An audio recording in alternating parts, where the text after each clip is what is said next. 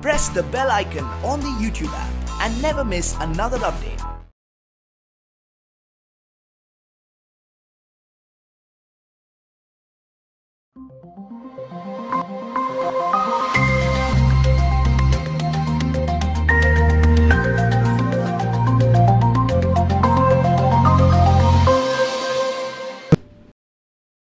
নমস্কার বন্ধুরা spiritual bulletin চ্যানেলের সকল শ্রোতা, দর্শক, বন্ধু ও সদস্যকে জানাই সাদর সুস্বাগতম। আজ আমরা শ্রী শ্রী সারদা মায়ের কথা আলোচনা করব। এক ভক্ত মায়ের সঙ্গে দেখা করতে এসেছেন, কিন্তু তার পক্ষে মায়ের সঙ্গে দেখা করাটা খুব একটা সহজ ছিল না।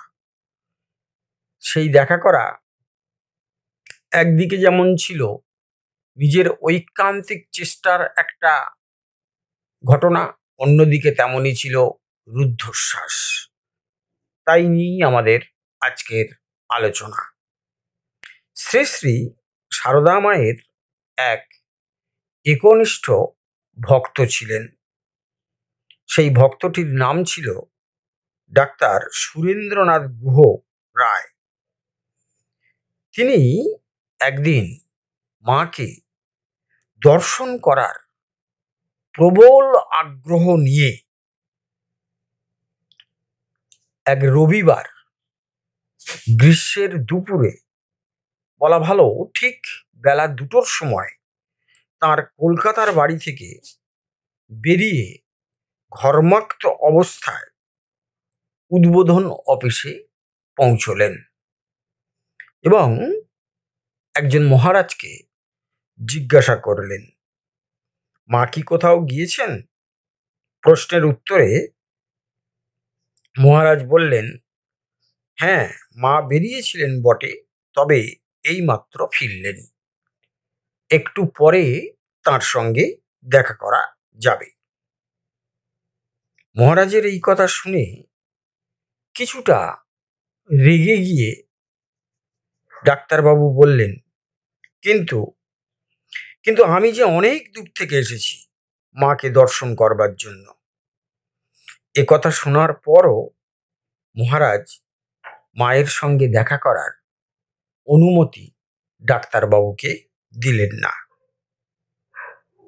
অনুমতি না দেওয়ায় তিনি মহারাজকে বললেন আচ্ছা মা কি আপনার একার এই বলে মহারাজকে ধাক্কা দিয়ে সরিয়ে ফেলে তিনি শ্রী শ্রী সারদা মায়ের ঘরে ঢুকে পড়লেন। ঢুকে কি দেখলেন? ঢুকে দেখলেন যে শ্রী শ্রী সারদা মা হাত পাকা চালিয়ে নিজে নিজে বাতাস খাচ্ছেন। ডাক্তারবাবু মাকে প্রণাম করলেন আর শ্রী শ্রী মাও তাকে কুশল জানতে চেয়ে বললেন, তুমি তো খুব ঘেমে গেছো, বাবা। তখন সুরেন্দ্রনাথ মায়ের হাত থেকে পাখাটা নিয়ে মাকে বাতাস করতে লাগলেন। একটু পরেই জিজ্ঞেস করলেন আচ্ছা মা, আজ আপনি কোথায় গিয়েছিলেন? সুরেন্দ্রনাথের এই প্রশ্নের উত্তরে মা বললেন আজ একবার কালীঘাটে গিয়েছিলাম বাবা। তারপর বললেন, ঠিক আছে ঠিক আছে, আগে বরং একটু প্রসাদ খাও, পরে কথা কইবা। প্রসাদ গ্রহণ করে ডাক্তারবাবু মায়ের কাছে জানতে চাইলেন আচ্ছা মা, মানুষ ও দেবতার ভিতর পার্থক্য কি? সুরেন্দ্রনাথের এই প্রশ্ন শুনে মা একটু হাসলেন। তারপর ধীরে ধীরে বললেন, দেখো, মানুষই দেবতা। কর্মের মাধ্যমে সবই সম্ভব হয়। উন্নত কর্মের দ্বারাই মানুষ দেবতা হয়। এ কথা শুনে কিছুটা খুশি হয়ে ডাক্তারবাবু আবার প্রশ্ন করলেন, কীরকম কর্ম মা?